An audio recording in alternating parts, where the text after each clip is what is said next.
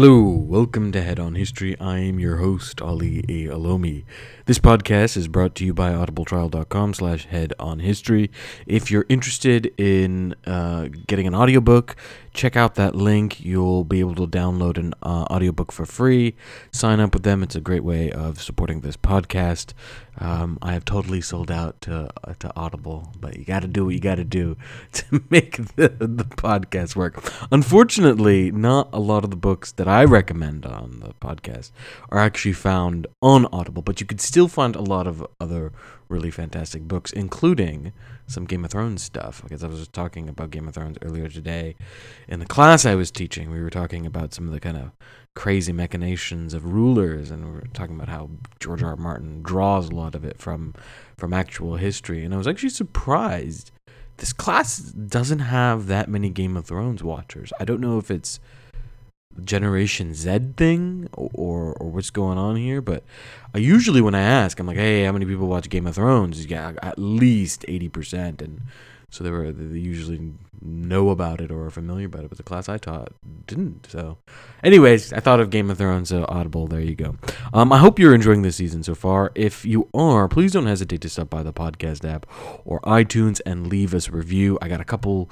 We got a couple new ones that uh, have just been posted. I'll read some of those reviews and feedback uh, on air, either next episode or the episode of that. So today, what I want to do is actually continue to talk about the history of Islam in Southeast Asia, specifically looking at the Javanese and Malay customs. What I want to do is, after we've kind of established the chronology in the last episode, which is to look at uh, the arrival of Islam via merchants, the conversion of rulers, the uh, mer- the arrival of mystics, and the establishment of a sort of scholarly class, all happening really in the early medieval era from about the 12th 13th century on to about the 16th century the with the early modern period. We've got that chronology down I want to dig a little bit deeper into the kind of cosmology and practices.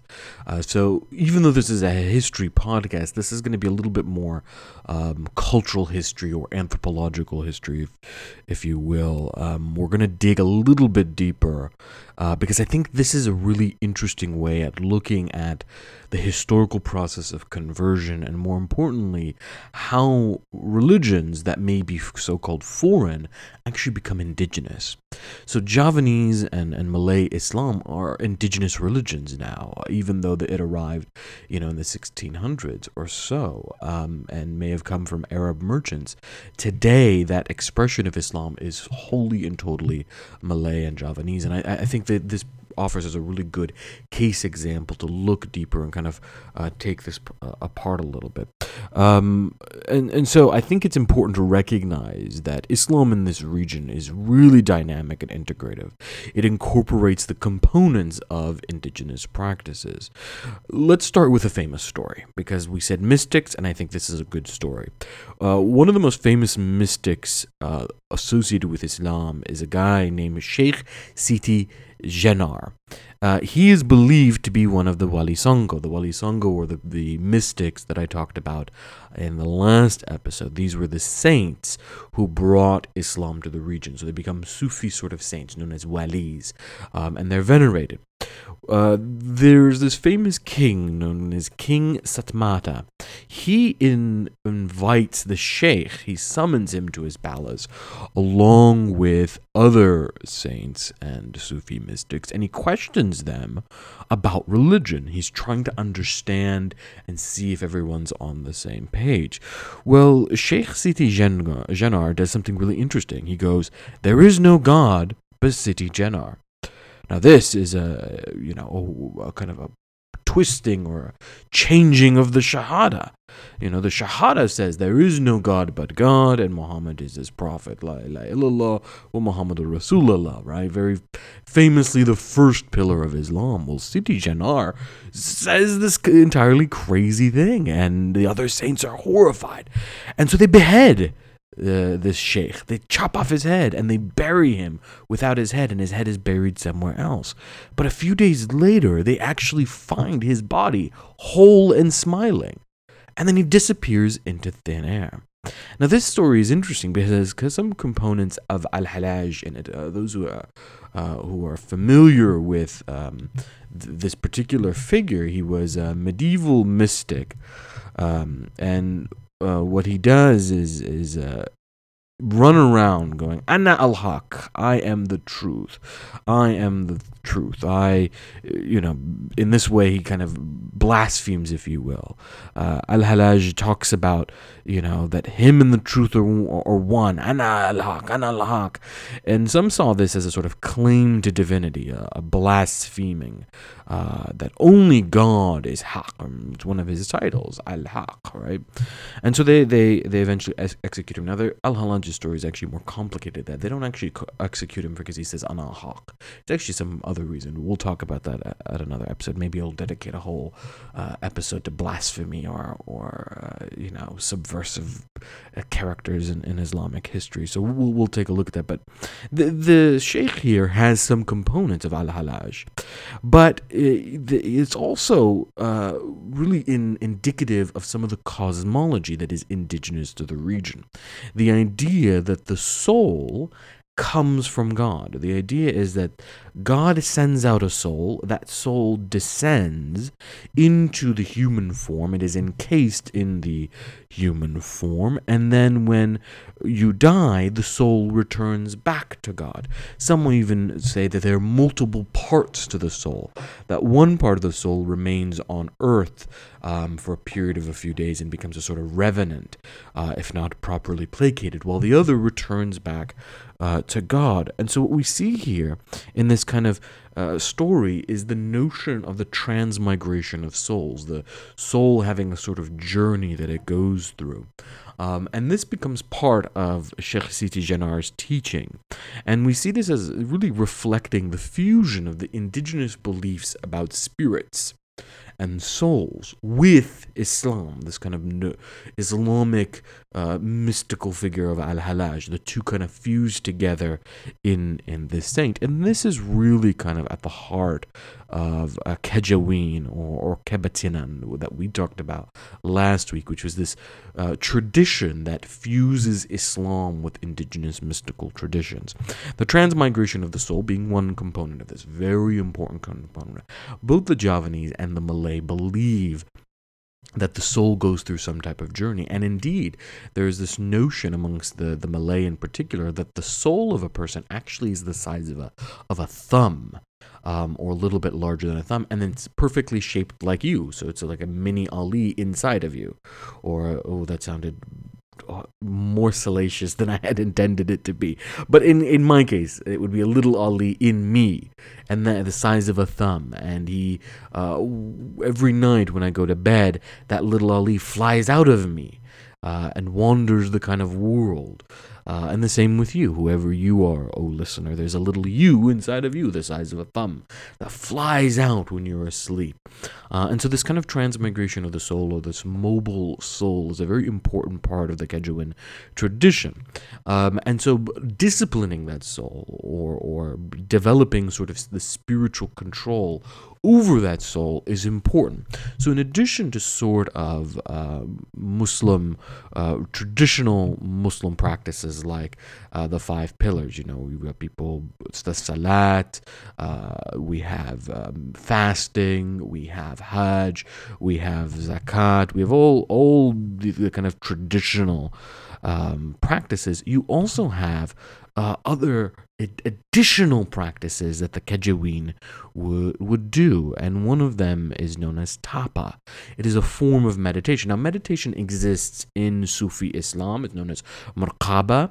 Uh, it's a particular type of meditation that involves the control of the breath, um, and w- we can talk about that in another episode, or you can go and re-listen to our episode on Sufism from season two and in from season one that talks a little bit about some of these Sufi disciplines of tasawwuf.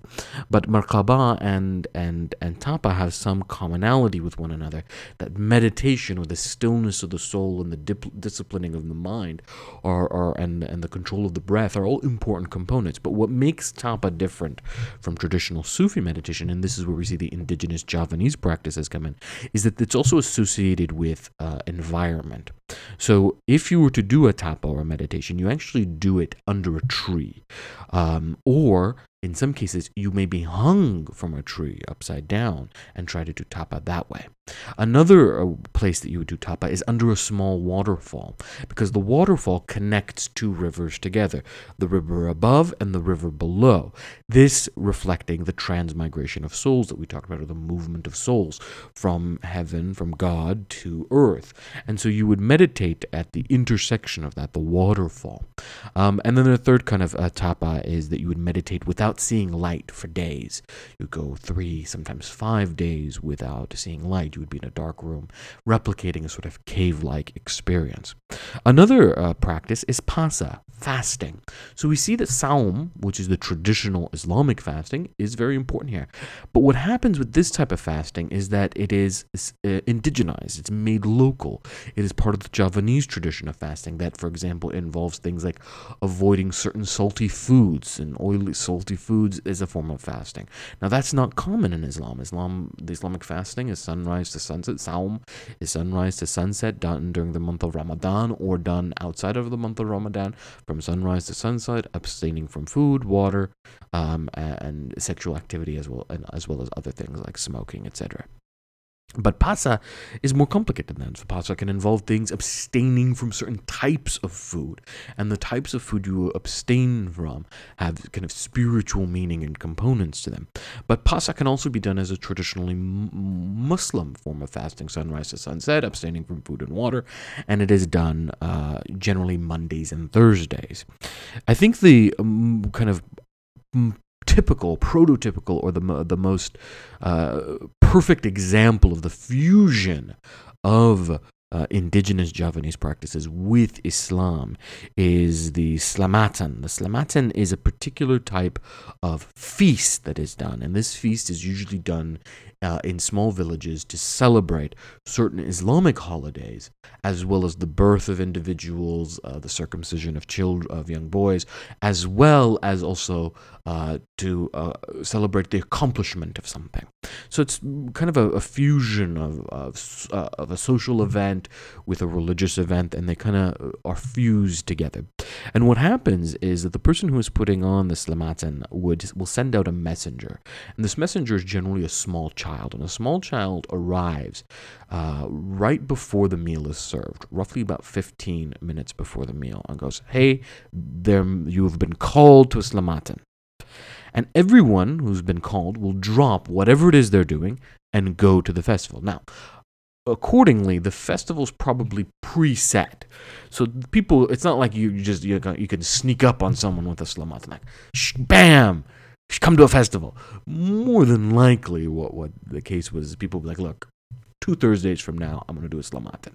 And then on that second Thursday, they show up with, uh, you know, um, this this messenger. The, the, everyone sits on a mat on the floor, and it's generally a long communal mat that brings all these neighbors together, and it's generally your neighbors that you invite over for this. They are while you sit at this uh, mat, a speech is made, and the host will give a short speech to tell them why he has called this feast. Um, apologize for any kind of shortcomings. I apologize for calling you last minute. I apologize that the food is this or whatnot. He also explains what food will be served because there's a sort of symbolism that goes into the food. Then, uh, while he's giving this sort of speech, uh, everyone responds to him. They, they, follow along the speeches. It's a very active participation. Ah, yes, yes, okay, oh, yes. And then they call in a kia. Now, we talked about a kia last week. The, the kia is a sort of a ritual expert in Javanese culture. He's a person that is at the intersection of indigenous Javanese practices and Islam. And we see this here. The kia will then recite a series of prayers, generally Islamic prayers. These can be the Surah Al Fatiha, the, the, the first surah of the Quran that starts, you know, Alhamdulillahi Rabbil Alameen, right? And as he recites these prayers, everyone says Ameen. So this is a sort of call and response type prayer that we see happening. Now, it doesn't have to be verses from the Quran. It can also be extra, uh, extraneous prayer. It can be impromptu prayer. It can be a sort of uh, a chant, but they're generally Islamic in nature. After the prayer is done and everyone does the kind of call and response, everyone receives a banana leaf, and on the banana leaf are the special foods. Generally, this is really high end food. Uh, this is food that has all sorts of symbolism in it. You receive your banana leaf and you eat a little bit of it. You don't eat all of it, you just eat a little bit of it, and then you take the rest home and you finish it at home. You're actually not supposed to spend a long time there. The entire process generally takes about 20 minutes. So you go, you thank the host, you take a little bit of the food, oh, this is good, and then you take your banana leaf home and you finish it with your family at home. So it's a very interesting kind of feast. The host himself doesn't eat, the host himself doesn't also serve, someone else will serve the food. Um, but he is the one who has prepare had the food prepared him and his family and he's the one who is, is called the festival. This festival fuses the com- the the kind of different traditions. You have these very clear indigenous practices this meal uh, the banana leaf uh, the call to call in prayer the uh, communal eating all of this along with islamic components. A ritual doctor akia who recites prayers uh, done made perhaps on an islamic festival and so on and so forth there is an, another fe- uh, uh, festival amongst the Javanese practices that uh, is uh, more clearly indigenous and contrasts with some uh, some is, with some of the Islamic authorities over the years, uh, and this is associated with a particular mountain known as Mount Kemukus. And Mount Kemukus is supposed to be a sacred shrine, and this sacred shrine is the shrine of Pangeran Samodro, who ran away with his stepmother, Nyai Ontrowulan. He ran away with her and they had sex at this mountain. And this mountain uh, is supposed to be where they got caught or where they died and where they had sex. And what happens is that you, if you were seeking to get this blessing, you would go up onto this mountain. You would go onto this mountain and uh, you would try to have sex illicit sex specifically. So you would have sex with a stranger. But it's not just random hooking up. You would have sex and then commit to that person that you would have sex with them every 30 days or so, seven times for almost a year. And by completing the ritual, you then get the blessings of Pangeran Samodro. So this is a continuation of what is uh, clearly an indigenous practice. And while there is clear tensions with uh, traditional Islamic authorities like the ulama and etc., uh, uh, the average Javanese may participate in this, even if they themselves are Muslim. And this kind of, I think, reflects some uh, of, the, of the ways in which Javanese sexual mores, in particular, continued um, even with the coming of Islam. Now, while those of you who have listened to season one and two of this podcast know that most of Islamic history, uh, Islam is a I would say probably a sex positive religion. Uh, it's a little bit more comfortable with sexuality than than say medieval Christianity is.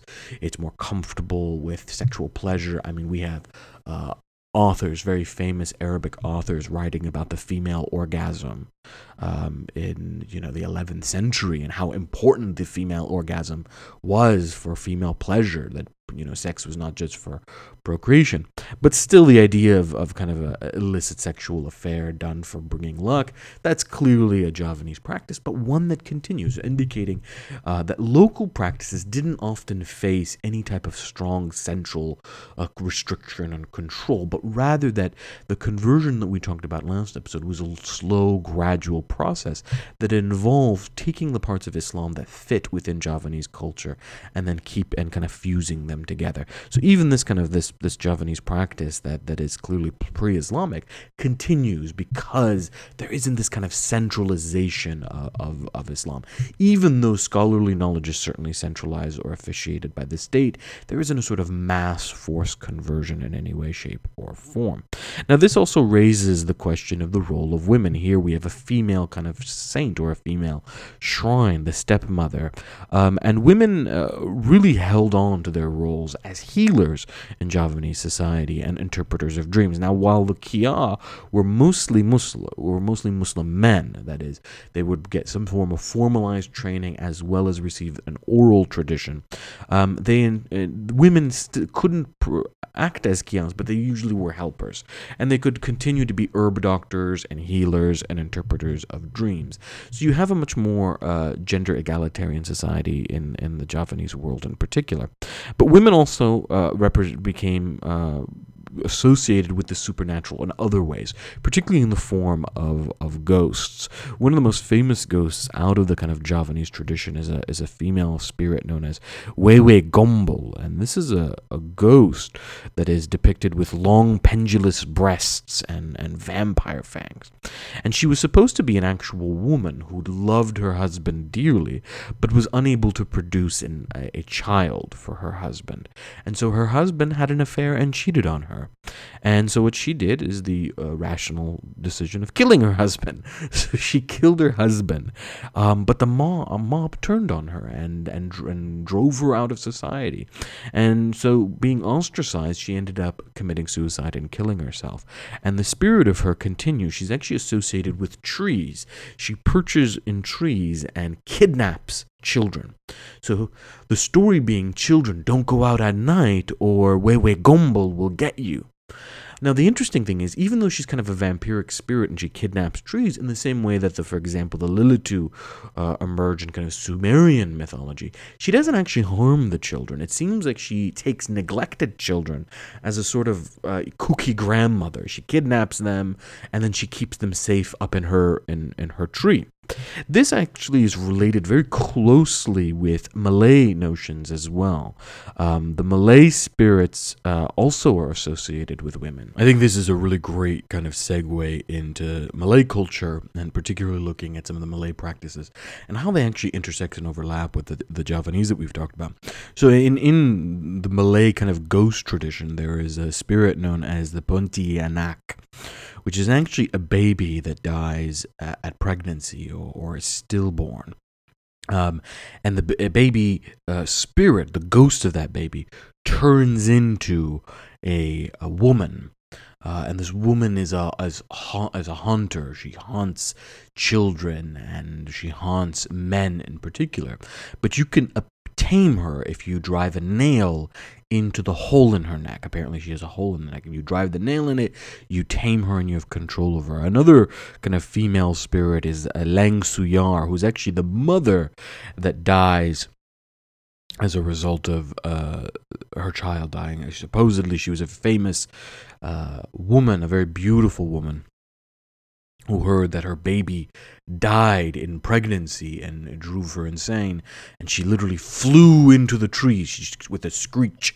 And she's depicted as having long hair long nails a green robe uh, and she drinks the blood of baby boys. But you can also control and tame her. You cut her nails and your hair. There's also ways of kind of preventing uh, a uh, Lang Suyar from developing. If a woman dies in child uh, birth or dies from the grief of the loss of a child, you would put beads in her mouth and eggs under her arms and pins in her hands. Uh, the beads would prevent her from shrieking, and the eggs would prevent her from flapping her wings, and the pins would uh, prevent her from closing her, her hands. So we have interesting kind of the role of the feminine here is very interesting here. It's associated with power, it's associated with the supernatural, it's also associated uh, with with ghosts as well, dangerous ghosts. Um, and uh, the women in the Malay culture in particular, their relationship to Islam is interesting, is because women perform the role uh, in two ways, particularly. One, as storytellers. Uh, women are the primary storytellers of the folk traditions of the Malay, and the folk traditions of the Malay combine Indi- the Indian epic of the Mahabharata, uh, combine the, the story of, of Krishna uh, along with Islamic stories, Buddhist stories, and indigenous Malay stories. And these stories are often told in the form of poems and songs. Uh, quite famously, the oud and the tabla, both uh, coming over from India.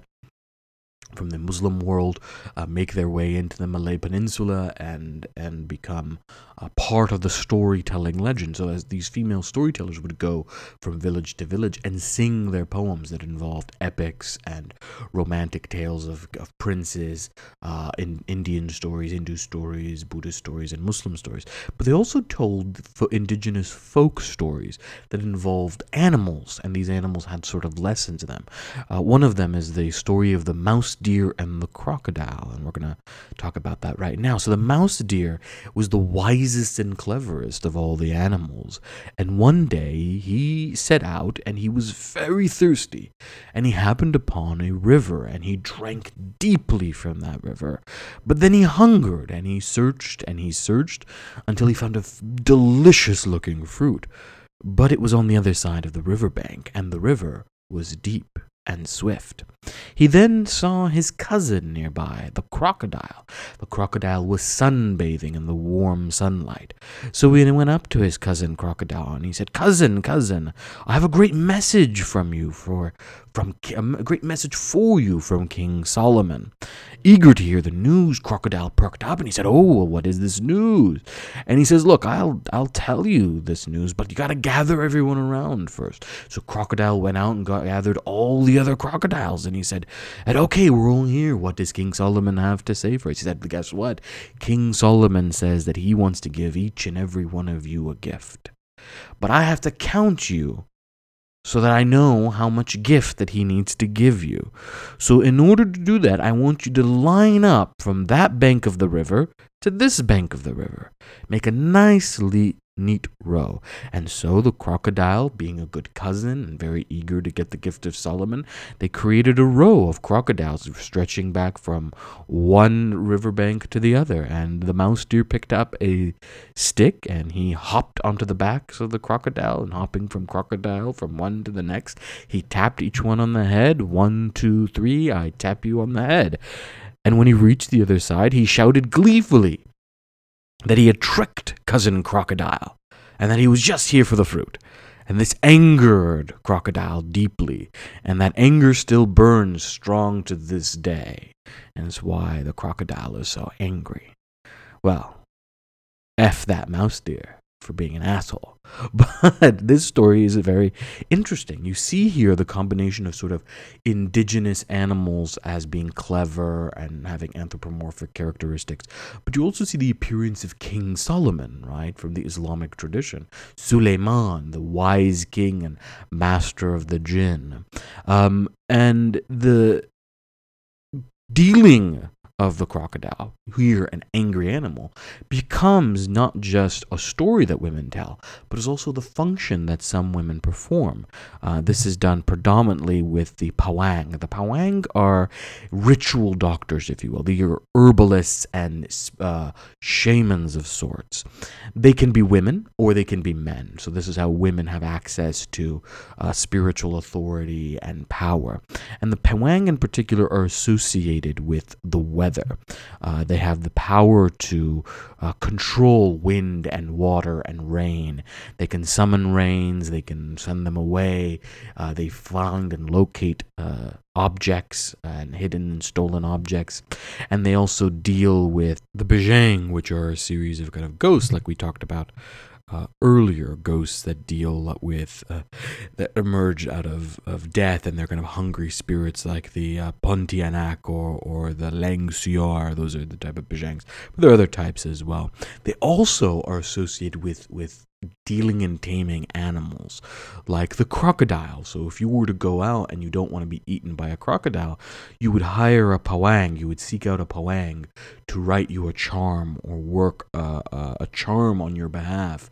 The pawang um, would then be able to control, give you some type of amulet that would keep you safe from, say, crocodile. So here, women play the role of both the storyteller, the passing on of the knowledge of why crocodile is angry or why the story of epic princes and whatnot, as well as the story of, uh, as well as also as the role of ritual doctors, of dealing with the kind of um, consequences uh, that are articulated in the story.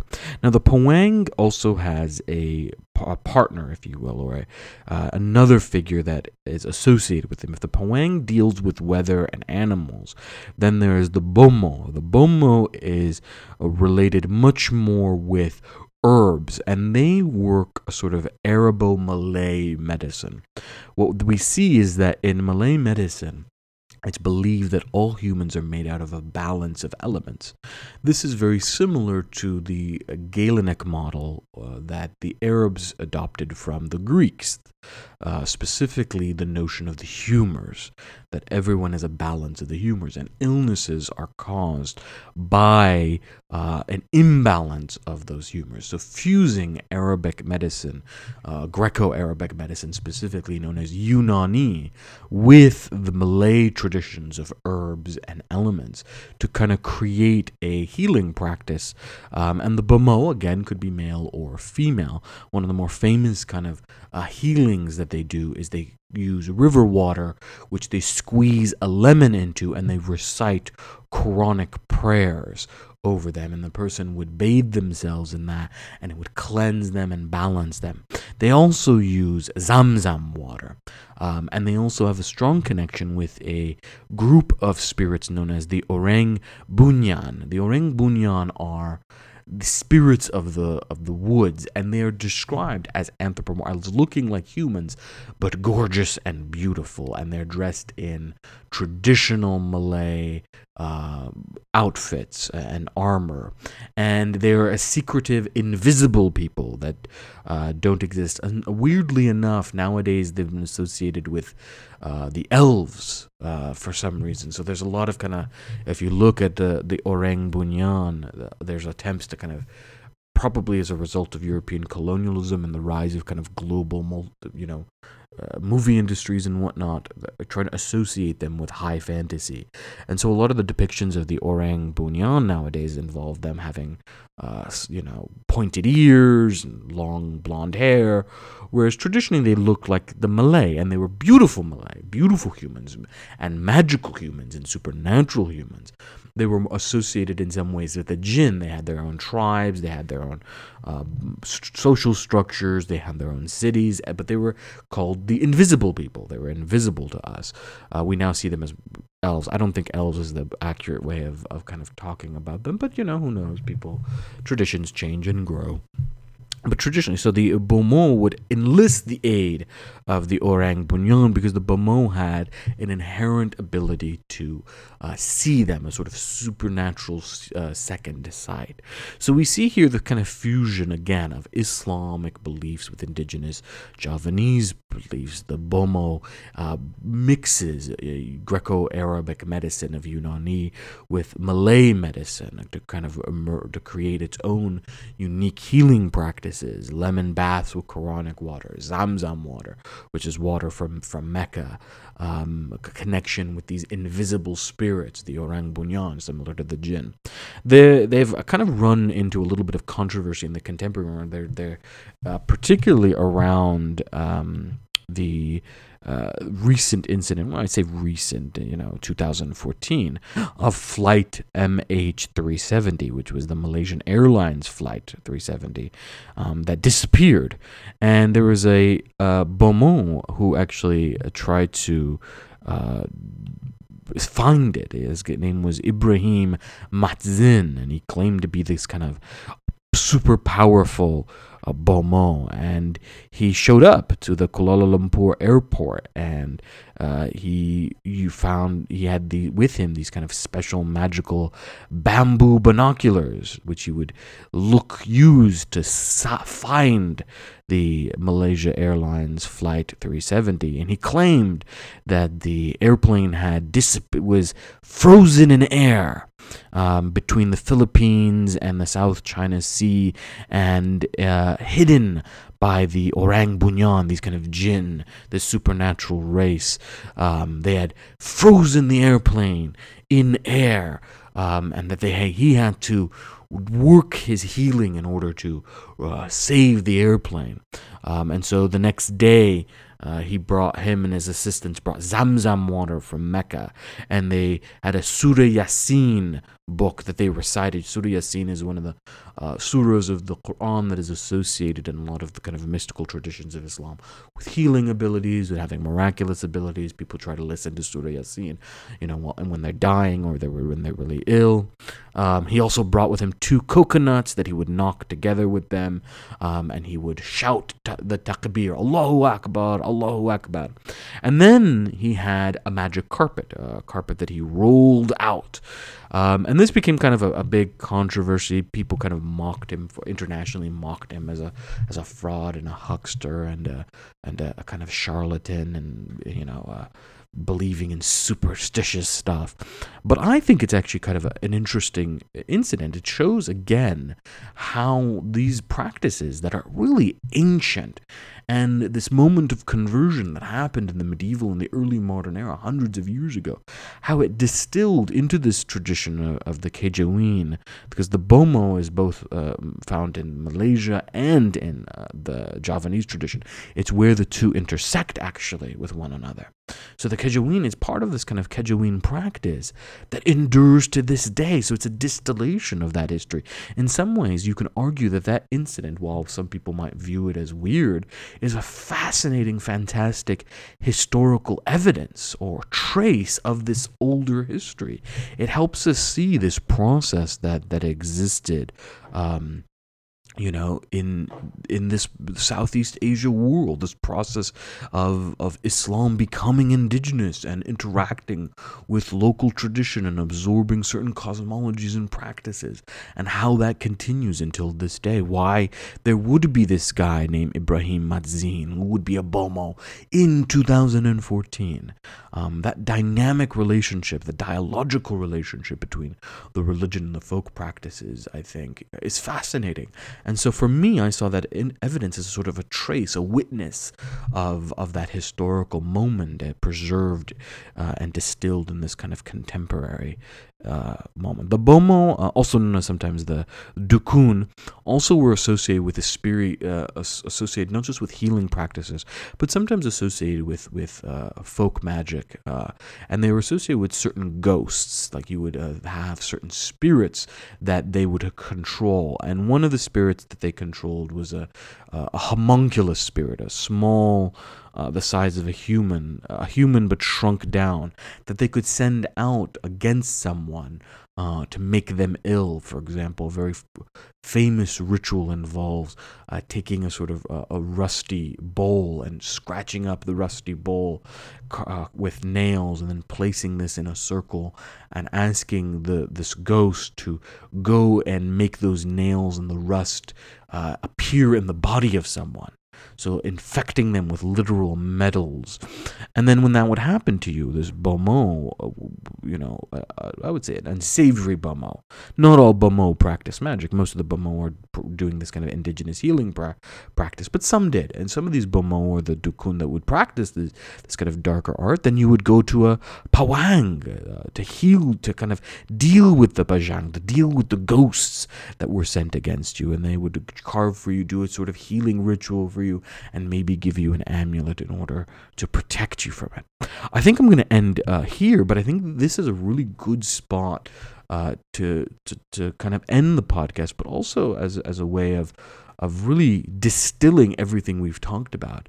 This individual, the Bomoh, the Pawang, the Dukun, whatever you want to call them, really represents in uh, in their life the the history of Islam in Southeast Asia and how the uh, religion integrated and incorporated local tradition, how it incorporated local practices and beliefs, and uh, made Islam uniquely Malay and uniquely Javanese, um, and how that continues even to this day, even though you know there's less and less Bomohs and, and whatnot. Um, but I think it's a it's a, these figures really represent that intersection of culture and religion, and really the intersection of of, of Islam arriving and the long process that it takes, that dynamic process, a dialogical process uh, in which uh, Islam becomes localized in some regards. Uh, hopefully, you enjoyed this podcast. It's a really fascinating uh, you know area of study. There's whole experts on it. The f- it's hard to find a lot on the kind of folk practices because most of these traditions are oral, but there are some good books that that you can check out. I would highly recommend. Uh, Stephen Headley, Headley's book. Stephen Headley is a, a missionary and anthropologist. Uh, he wrote a book from cosmogony to exorcism and a Javanese genesis, The Spilt Seed. It's an Oxford Studies book, really uh, kind of fantastic. It actually looks more at the cosmogony, the kind of co- the uh, uh, shadow play uh, specifically that is put on, and how that shadow play reflects the cosmology, the beliefs, the practices, and the rituals uh, of the Javanese. So it's actually about a play, what's known as a shadow play, but it it then dissects the symbolism of the shadow play and looks at its worldview, etc. So it's a fantastic way of looking again again at the at the way in storytelling and folk practices intersect with one another, as we, we talked about when we mentioned, for example, the female Malay storytellers. Highly recommended, fantastic, fantastic book. Um, if you are interested in in contacting me, you can do so by hitting me up at social media, Instagram and social and Twitter at AAOLOMI. And you can use the hashtag Head on History. I generally check that every every couple days, um, and I'm always happy to interact with any of my listeners. Anyways, that's all for today. Thank you for tuning in. Thank you for listening. This podcast wouldn't be possible without you. And remember, stay smart, you beautiful history nerds.